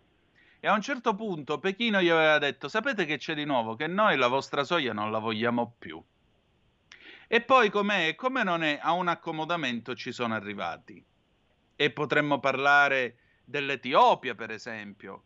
L'Etiopia, eh, che era un tempo che era un tempo l'impero immortale risorto sui colli di Roma, l'Etiopia, e oggi è un posto dove la Cina intanto fa business e secondariamente fa zootecnia, c'è l'agricoltura, c'è il caffè. E la Cina dove arriva? Eh, Naturalmente sì, arrivano con i soldi e ne hanno tanti, arrivano con le infrastrutture e le fanno a tempo di record, ma tutto questo per garantirsi la sicurezza alimentare. Nel frattempo, in Ucraina, invece, i russi non solo hanno razziato il grano che c'era, ma hanno dato fuoco anche alle sementiere dove si fanno le sementi. E questo significa che per un po' grano non se ne potrà seminare e coltivare. Ora io vorrei capire, c'è qualche genio a Bruxelles che oltre a chiudere l'acqua e fare le sceneggiate nella doccia si rende conto di quello che significa il fatto che hanno eh, bruciato tutte le sementiere? Ce l'hanno una mezza idea? Io dico di no. Vai avanti Marco, che poi c'è un'altra telefonata, vai. Ok, dico soltanto l'ultima e la palla questa volta me l'hai data tu, perché quello Sì. che dovevo dire l'ho detto, nel senso che la Cina ha aperto all'Argentina che l'Occidente ha snobbato per decenni, ok? Esatto. Tu mi hai, dato la palla, perché? Perché tu hai modo di governare in due modi. Fai più fatica se hai della gente che eh, governa, che tu praticamente guidi, che ha una testa, perché cerca, se tu dici una puttanata te la fa notare. Oppure puoi governare senza fatica con degli idioti, che hanno soltanto in mente la carriera e non si rendono conto di quello che fanno e di quello che dicono. Ed è quello che secondo me noi abbiamo in Europa. L'esempio della Verstager o di tanti altri personaggi è lampante. Noi abbiamo dei perfetti idioti o dei perfetti venduti, yes men, che a cuore di 480 milioni di europei non ne hanno, hanno soltanto in mente se stessi. L'importante è governare, sulle macerie, ma governare. Questo è quello che penso io. Grazie, ciao Antonino. Grazie a te. Eh, altra telefonata, pronto chi è là? Pronto, ciao Mauro da Reggio. Ciao Mauro, ben trovato. Vedi, io ti interrompo rigu- riguardo alle top perché quello che hai detto è vero. E comunque è entrata in funzione quella grande diga che blocca il Nilo Azzurro, che è il più grande portatore d'acqua al Nilo, no? Per creare corrente elettrica che determinerà nell'arco di non più di due anni una guerra ferocissima con l'Egitto perché l'Egitto si verrà a trovare 3-4 metri di acqua in meno per cui la fascia su cui coltivano nel Nilo gli- gli- gli diventerà terra bruciata, questa è una. La seconda che ti voglio dire è che i nostri danni sono iniziati nell'81 quando Nino Andreatta separò, separò il tesoro dalla Banca d'Italia, dando in pasto agli usurai, BlackRock, le banche d'affari e tutto quello che ne consegue i nostri titoli. Oltretutto quando facciamo le aste noi, facciamo le aste col sistema marginale, cosa che non fa nessuno in Europa, vale a dire noi abbiamo solo 12 che sono abilitati a comprarci il nostro debito, in Germania sono 25 non so perché, ma comunque se mettono 10 miliardi eh, in vendita di buoni del tesoro, tutti ne comprano chi all'1,5, chi al 2 e arrivano che avanzano 500 milioni. Quei 500 milioni lì, prima che si chiuda l'asta, vengono comprati che so, da BlackRock, no? che offre il 3%, automaticamente tutti gli altri che sono stati assegnati vanno al prezzo massimo. Questa è una fregatura. Per dirti quello che è l'Europa, perché io non ci ho mai creduto, ma ci credo ancora meno adesso, perché sono venuti a mancare. Nel 2011 è sfumata la democrazia ed evaporata e oggi col fatto che Draghi non è andato a riferire in Parlamento e sono venuti a meno i principi mh, della Costituzione in cui c'è il Presidente della Repubblica che dovrebbe vigilare ed è stato lui a mettercelo e anche la Corte Costituzionale che non ha detto niente. Per cui noi adesso siamo passati direttamente da una Repubblica democratica e parlamentare a una sorta di tetrarchia dittatoriale in cui c'è un re, un facente funzioni che fa quello che gli pare e la classe del ma- dei magistrati che opera come una teocrazia. Comunque l'Europa, caro Antonino, io l'ho sempre immaginata per quella che è adesso come se fosse un arco, sai un arco di quelli degli acquedotti romani. Sì. Ci sono due colonne, la Francia e la Germania, e poi ci sono un sacco di pietre, no? Ci sono gli altri stati che vanno a creare l'arco. Al centro c'è quella che viene detta la chiave di volta, che è la pietra che tiene tutto. Noi Esatto. siamo quella pietra lì e ci hanno massacrato e derubato in tutti i casi, però difficilmente ci faranno uscire, ci tortureranno fino a togliere quello che è l'ultima cosa che sia rimasta agli italiani, il risparmio privato, perché ricordati il debito pubblico è un coso, ma noi come debito privato adesso è aumentato, ma siamo sempre stati i, i migliori, mentre invece gli altri, gli altri regimi, vedi quello americano, usano la leva del debito, per cui sarà- noi verremo dis- dilaniati al massimo e poi quando serve verremo, lasciati all'onda nera che avanza. Eh, Ah, ma tu sai a chi dovresti rivolgere questo discorso? Te lo dico io a chi? A tutti quelli che ogni volta in cui si va a votare, eh, ma io non voto per protesta. No, beh, ma perché sono dei coglioni. Eh, Dante li chiamava ignavi. E beh, ignavi o coglioni, perché così non fanno altro che favorire quelli che vanno a votare, come nella mia città, per eredità, perché sono a questo livello. Voglio comunque dirti una cosa, Dimmi. e devono- cioè, non è che devono stare attenti, ormai è tardi. La Cina è penetrata nell'Africa centrale con le terre più fertili e le riserve d'acqua africane. E adesso sta picchiando a nord contro i 14 stati subsahariani. Nel 75 Mitterrand disse che se, avesse, se la Banca di Francia non avesse avuto i miliardi che gli davano gli, gli stati africani, perché possono vendere quello che producono solo attraverso la Banca di Francia, sarebbero falliti. E, e il Mali l'hanno già perso, il Chad pure, per cui stanno attaccando anche la Francia. Ciao. Ciao, Mitterrand che all'epoca non era presidente della Repubblica, era comunque leader dell'opposizione, ma a quel tempo, siccome vedete, giusto o sbagliato è il mio paese e i francesi quando devono guardare il loro paese non c'è né destra né sinistra, e quello era il tempo in cui il buon Valéry Giscard d'Estaing, pace all'anima sua, noto anche come Valéry la Nuit, oltre a farsi costruire una Peugeot 604 eh, limousine, gli piaceva anche i diamanti di Bocassa, per chi se lo ricorda.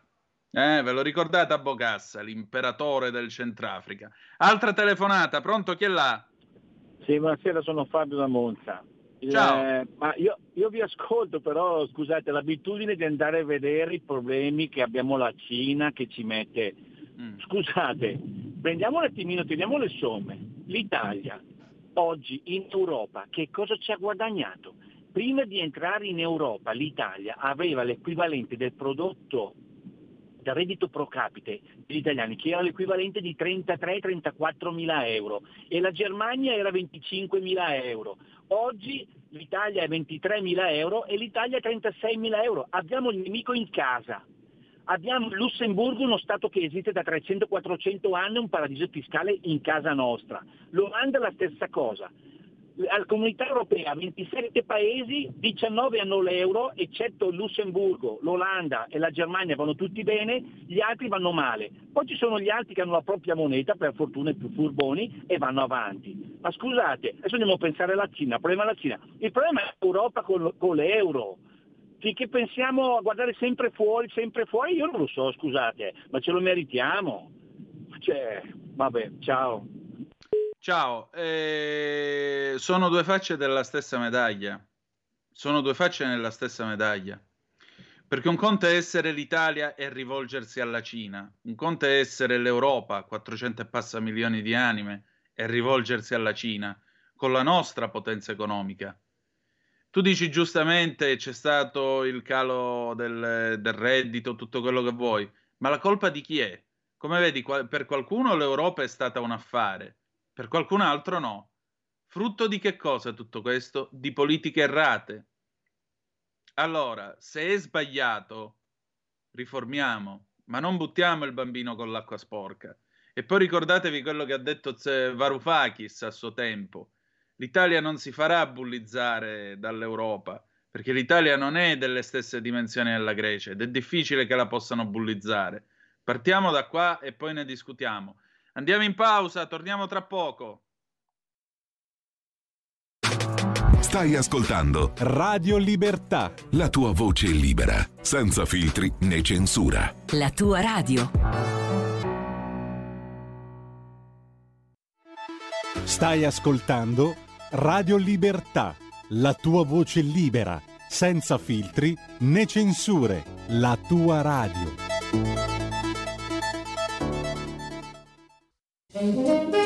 Ciao a tutti, sono Gabriella Monti, avete visto che sorpresa? Sono tornata, non ne potevo più. Adesso starò con voi tutte le domeniche dalle 15 alle 17. Vi aspetto in tantissimi e sono felicissima di essere tornata. Ciao a tutti e bacini, bacetti e baciotti. E vai, ciao, a presto. La tua radio. Vi aspetta, non mancate. Bacini, bacetti e baciotti. E rieccoci, siete di nuovo sulle magiche, magiche, magiche onde di Radio Libertà. Questo è sempre Zoom, il drive time in mezzo ai fatti. Antonino Danna al microfono con voi per questa parte finale della nostra trasmissione. Prima di andare, eh, prima di andare a vedere la rassegna stampa internazionale e poi quella nazionale, quindi cose dell'altro mondo e il paese della sera, io vi chiederei se avete voglia, abbiamo ancora tempo per prendere un paio, credo, di telefonate se volete intervenire ancora allo 0266203529 oppure al 346 642 7756 se ci volete inviare le vostre zappe o whatsapp che dir vogliansi perché eh, naturalmente eh, diciamo così è, è interessante sentire le vostre voci ecco abbiamo infatti due telefonate mi fa molto piacere pronto chi è là? Pronto? Sì. Ah, sono io, sono Giuseppe Di Varese. No, Ciao. volevo dire, non si può inserire nell'elenco di chi, di chi l'ha visto, da giornalista Ciarelli, i nomi dei giornalisti de- della Lega, perché non ci sentono più, non si vedono più Giorgetti, Caravaglia e il vice ministro Volpelli. Che fine hanno fatto? Grazie. Grazie a te. Eh, sono al governo e lavorano. Nei giorni scorsi ho letto alcune dichiarazioni del ministro Garavaglia che interveniva appunto sul- sull'estate incipiente e su tutte le eh, questioni inerenti il turismo nel nostro paese. Non è che non lavorano. Pronto, chi è là? Pronto, ciao Antonino, sono Leandro da Varese. Ciao, Una carissimo. notizia che ho sentito oggi, sono un ex fiorista in pensione, ormai gioco con i fiori ma non vendo più fiori. Ho parlato con un mio amico fiorista. Dunque, Beato te, c'è bisogno di bellezza in questo mondo così Ecco, deturpato. Hai ragione. Il più grosso produttore di fiori che abbiamo in Italia, in, in Europa, è l'Olanda. Sì. Ha perso il mercato della Russia, sta svendendo a prezzi a metà del prezzo regolare. Qui in Italia i nostri produttori sono alla fame. Eh, Ossia, il prezzo di una piantina che loro vendono, al prezzo che vendono, i nostri servono abbastanza, non so se sono abbastanza per comprare la terra e il vaso. Loro sono aiutati, seguiti tutti, adesso stanno esportando in Italia con dei prezzi eh, osceni, non, non male, bu- buoni. Chi compra potrà andare bene, ma chi ha degli operai da pagare, le spese, la luce, il gas e tutto il resto non è una bella cosa. E gli olandesi da sempre fanno, fanno le liste di, di prodotti da vendere sul mercato europeo, lo fanno loro la lista, decidono cosa dobbiamo produrre noi, cosa dobbiamo produrre. Io quando avevo la mia attività dovevo stare attento a produrre perché c'era il passaporto delle piante. Se sbagliavo prendevo una, una multa che non finiva più. E capisci, è sempre l'Olanda che porta avanti queste cose. E adesso abbiamo il capo dell'Olanda che ci tratta bene. Senti, qual è il, il fiore simbolo di questo periodo? Ce ne suggerisci uno? Ecco, gli è morto il telefono, porca miseria. Richiamaci e diccelo perché a sto punto ci vorrebbe un fiore simbolo di questo periodo. Io temo il crisantemo, ma, ma speriamo ci sia qualcosa di più allegro. Beh, ha ragione. Che poi ecco, vedete, una cosa che personalmente mi è rimasta sempre qua. Io non sono mai riuscito a capacitarmene. Ma se questa era l'Europa senza frontiere, l'Europa eh, cantava Cristina D'Avena, l'Europa siamo noi milioni di persone, eccetera, eccetera, eccetera. Purtroppo alle volte capitano che vengono fuori reminiscenze drammatiche di questo genere. Chi ha più o meno la mia età sicuramente si ricorda questa fiction, come si direbbe oggi, che era interpretata da Cristina D'Avena. Ma eh, come si può dire libero mercato, libero commercio, però poi politica agricola comune? Quindi l'Olanda ha sta quota, tu produci quest'altro, tu produci quest'altro, se lo superi paghi la multa. E così vi ricordate negli anni 90 tutta la questione delle quote latte che erano insufficienti per l'Italia, quando portarono la, murca, la mucca ercolina eh, da Giovanni Paolo II, quando sversarono il latte sulle strade del nostro paese. Perché? Perché nell'83, quando si fecero le prime quote latte, l'Italia non difese i suoi interessi e quindi quell'ammanco che l'Italia non aveva rivendicato per sé divenne il surplus prodotto da chi? Dai francesi. Per cui gli italiani pagavano le multe perché eccedevano le quote latte e i francesi esportavano ed esportavano il loro latte anche in Italia, anche in Italia, proprio in virtù del fatto che avevano la possibilità di fare sur- surplus. Allora io mi chiedo e mi dico, ma ministro dell'agricoltura del tempo, chiunque tu sia stato, ma non ti stavi accorgendo che ci stavano fregando? Allora l'opportunità poi diventa una fregatura. Per qualcuno invece è diventata una ricca opportunità. Perché? Perché tutto il surplus lo hanno potuto vendere. Ma lavorare con l'economia pianificata o coi blocchi non è Europa, è l'Unione Sovietica dove c'erano i piani quinquennali e si diceva benissimo, sta fabbrica che fino all'altro giorno costruiva sveglie, da oggi costruisce motociclette.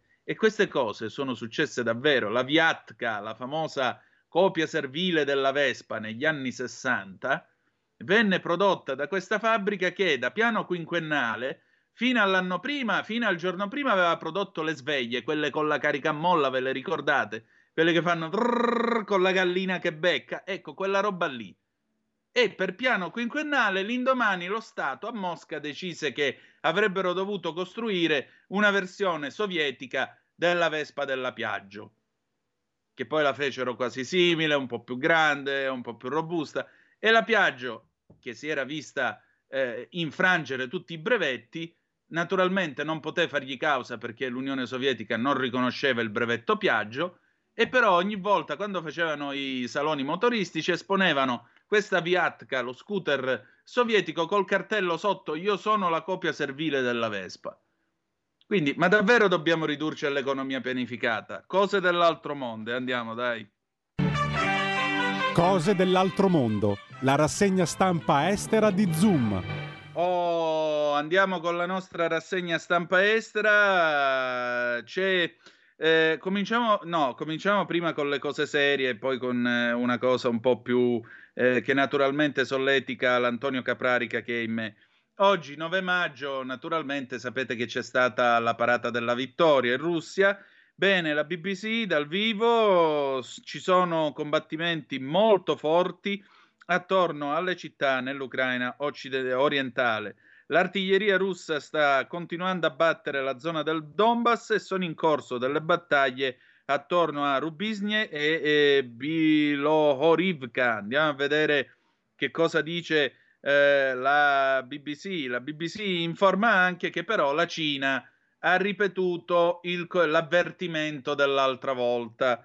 Perché? Perché il presidente cinese Xi Jinping ha detto chiaro chiaro che la guerra non si deve espandere. Eh, il presidente Xi Jinping dice che bisogna fare qualunque sforzo per impedire che la guerra in Ucraina diventi quella che egli definisce una situazione ingestibile. Il conflitto quindi non deve né espandersi né tantomeno, eh, né tantomeno intensificare, lo dichiara Xi Jinping secondo quanto riferito dai media di Stato.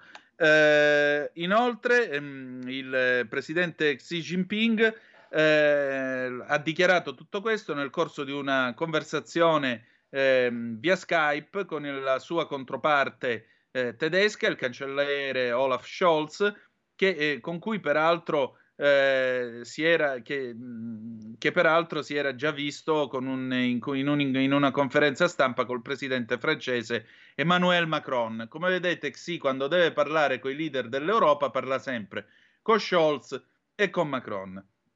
La Cina ha provato a essere neutrale nel conflitto, almeno fino ad adesso, chiedendo una soluzione pacifica e declinando di criticare la sua alleata Russia per l'invasione dell'Ucraina.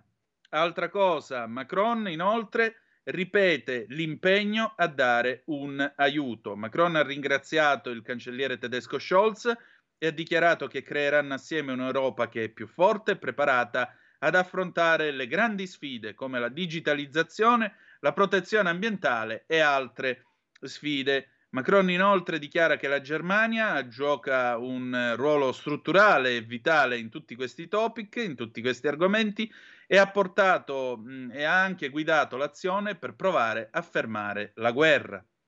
Eh, dobbiamo fare qualunque cosa sia possibile per proteggere la democrazia e restare spalla a spalla, gomito a gomito con l'Ucraina, con- proteggendo al contempo i nostri cittadini.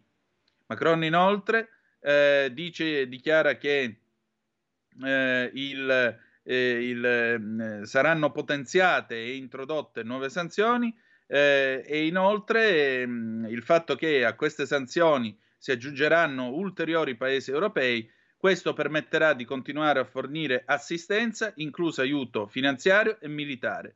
L'Europa, per finire, deve ridurre la sua dipendenza sulle importazioni di eh, prodotti energetici dalla Russia. Quindi ancora una volta Germania e Francia guidano la testa del eh, gruppone, la testa del peloton, visto che sono i giorni del Giro d'Italia, mentre noi, boh, una notizia un po' più leggera che arriva sempre dalla BBC. Eh, non ho attivato la condivisione perché francamente oggi mentre stavo facendo una registrazione il computer è andato in palla e non vorrei andarmene in palla proprio adesso nel finale della trasmissione, quindi scusate ma ve lo leggo direttamente da altra fonte. Eh, ho una notizia sempre dalla BBC un po' più allegra, la regina per la prima volta dal 1963, Sua Maestà Elisabetta II, che Dio la salvi, si è tirata via dalla, dalla cerimonia dell'apertura eh, del Parlamento e la lettura del discorso della regina. È la prima volta che accade perché eh, sapete che il discorso della regina, che viene scritto generalmente dal primo ministro, ovvio, indica i temi che saranno affrontati in questa sessione, nella sessione del Parlamento che si apre. E allora chi è che la sostituirà? Sarà il principe Carlo. Il principe Carlo domani, martedì, leggerà il discorso al posto di Sua Maestà. La regina, ormai 96enne, ha dei problemi di mobilità e di conseguenza negli ultimi giorni ha dovuto rinunciare a tutta una serie di apparizioni pubbliche. Fino a eh, questa sera Buckingham Palace aveva detto che naturalmente si sperava che Sua Maestà eh, partecipasse all'evento, ma adesso è stato confermato che non andrà alla cerimonia a Westminster a causa di alcuni problemi inerenti alla sua deambulazione. La dichiarazione eh, aggiunge inoltre, il comunicato stampa aggiunge inoltre che Sua Maestà, dopo aver consultato i propri dottori, con una certa riluttanza ha deciso quindi di non partecipare alla state opening, quindi alla lettura del discorso che naturalmente Boris Johnson ha scritto per lei. Andiamo a vedere la TAS, che cosa dicono in Russia e poi passiamo in questa versione un po' accelerata nostra, eh, delle nostre rubriche finali, anche perché sono già le 19.44. Eh, andiamo a vedere poi che cosa c'è in Italia. Oh, la TAS. I russi, non, eh, I russi non perderanno mai il loro amore per il loro paese e per i valori tradizionali. Al tempo stesso, secondo il presidente russo, così come per l'Occidente, sembra essere, desi- eh, diciamo così, eh, al tempo stesso pare proprio che l'Occidente abbia voglia di cancellare questi valori che sono ormai millenari nel popolo russo. A differenza dell'Occidente, il popolo russo non smetterà, più, non smetterà mai di amare il proprio paese, di amare la propria fede e di tutelare e rispettare i propri valori tradizionali. Questo è stato dichiarato dal presidente russo Vladimir Putin nel corso della parata del giorno della vittoria sulla piazza rossa di Mosca quest'oggi. Noi non smetteremo mai di amare il nostro paese, di amare la nostra fede, i nostri valori tradizionali, i nostri costumi più antichi e il rispetto per tutti i popoli e tutte le culture. Mentre invece l'Occidente sembra essere determinato a cancellare questi valori ormai millenari, ha sottolineato. Questa, de- questa degradazione morale ha aperto la strada per le falsità ciniche della storia della seconda guerra mondiale, i tentativi a incitare alla russofobia, la glorificazione dei traditori, la presa in giro della memoria delle loro vittime e la completa espunzione del coraggio di tutti quelli che hanno combattuto e sofferto per la vittoria, ha ulteriormente precisato Vladimir Putin. Il presidente russo ha anche sottolineato che gli Stati Uniti d'America, specie dopo il collasso dell'Unione Sovietica, hanno cominciato a parlare della loro condizione eccezionale, che è umiliante non soltanto per l'intero mondo, ma anche per i paesi satelliti dell'America, i quali devono pretendere di non contare assolutamente nulla e accettare tutto questo senza fiatare, ha ulteriormente precisato il presidente russo. Quindi un Putin che mostra un lato molto fiero e sicuro di sé. E adesso, e adesso il paese della sera. Il paese della sera, la rassegna stampa italiana di Zoom.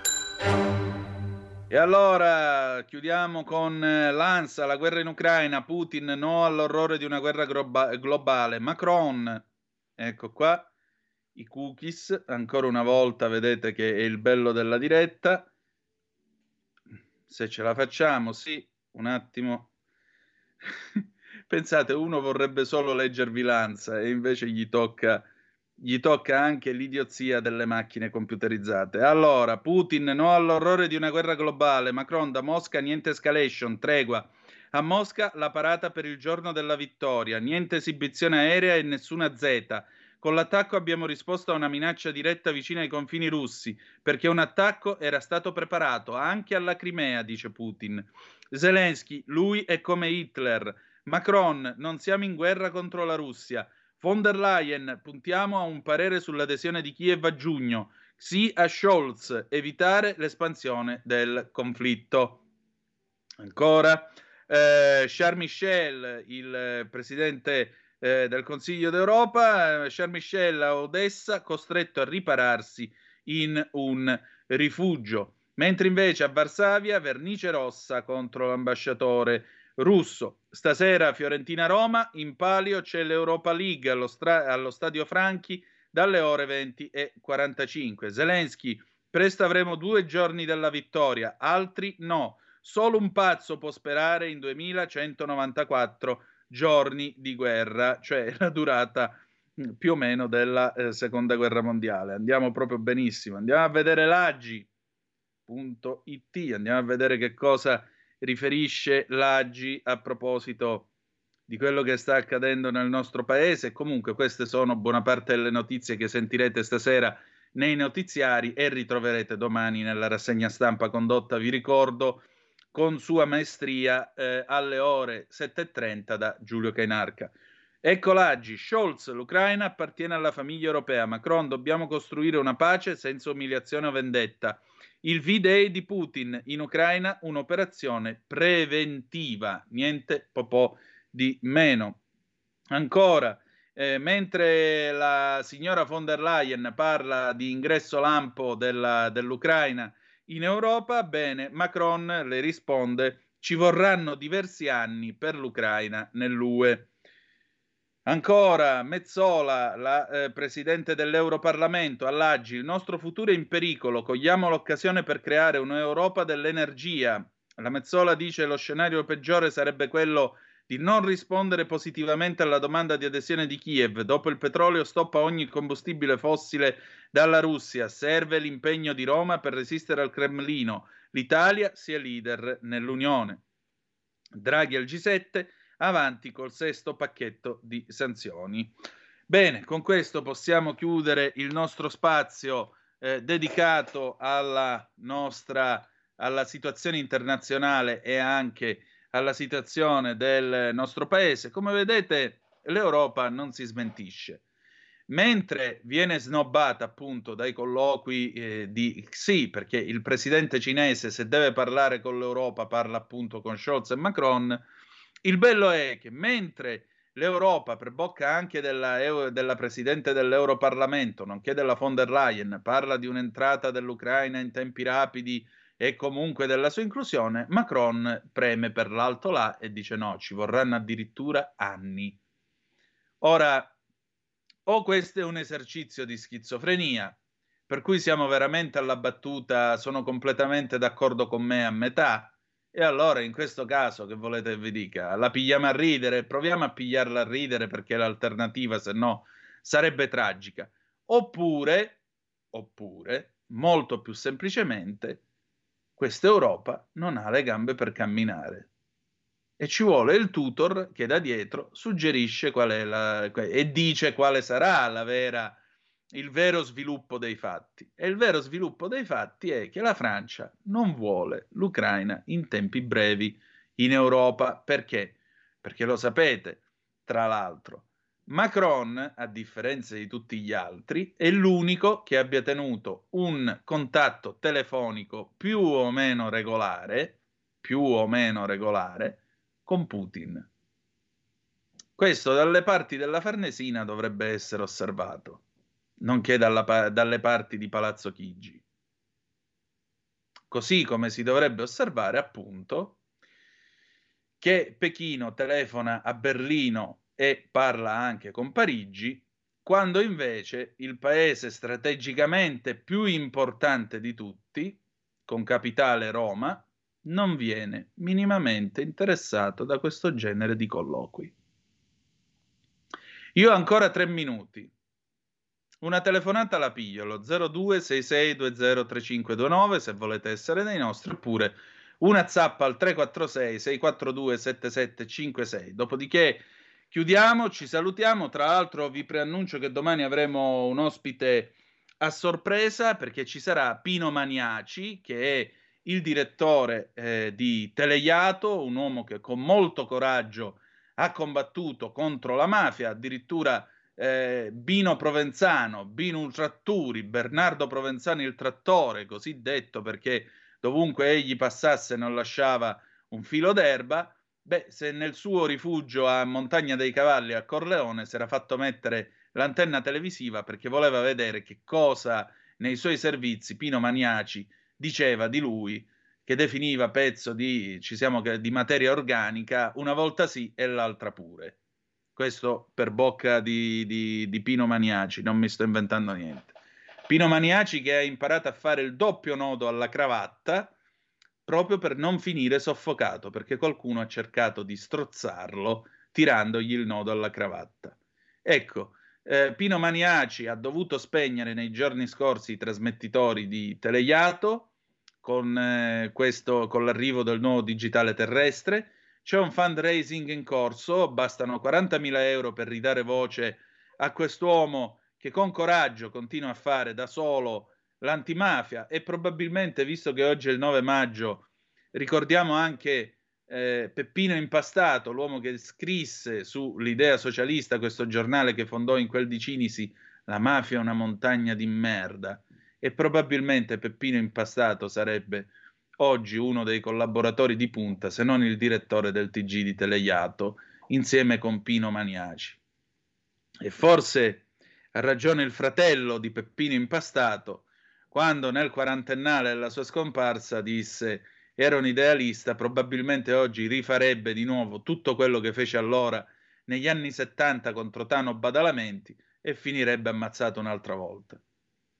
Ecco, mi piace ricordare anche Peppino Impastato in tutto questo perché fu da una radio come questa, da una radio libera, Radio Out, che negli anni 70 tutta Cinisi, dietro, dietro le persiane delle case, ascoltava la voce di un giovane uomo, il quale sbeffeggiava, cosa che gli altri non si sarebbero mai e poi mai sognati di fare, sbeffeggiava uno dei più eff- sanguinari boss di Cosa Nostra e uno dei più potenti boss di Cosa Nostra.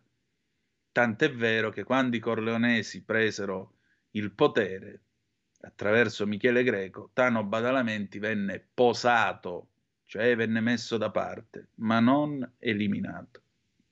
Questo per dire la potenza di un uomo come Tano Badalamenti. E Peppino Impastato ha combattuto contro Tano seduto. Questo lo ricordiamo quest'oggi, questa sera, dai microfoni di una radio che nacque nello stesso periodo. E ci piace salutarlo così. Va bene. Noi ci ritroviamo domani alle 18.05 trattabili, sempre sulle magiche, magiche, magiche onde di Radio Libertà. Dopo di noi non, non mi ricordo chi ci sarà, però lo saluto con molto affetto. La canzone d'amore con cui ci lasciamo è un bellissimo successo di Elisa featuring Matilda De Angelis, un bellissimo video giocato sui toni del Super 8, si vede anche una bella Canon 518 che eh, è una bella cinepresa Super 8, io ce l'ho ma la mia non funziona. Litoranea si intitola questo pezzo, pezzo che sembra nato nel 1978 più che nel 2022. Ascoltatelo perché è molto bello. Dopo di noi Andrea Rognoni, lo saluto con affetto. Grazie a tutti voi, ci ritroviamo domani quindi alle 18.05 trattabili e ricordate che the best is yet to come, il meglio deve ancora venire. Vi ha parlato Antonino Danna. Buonasera. Avete ascoltato Zoom, il drive time in mezzo ai fatti.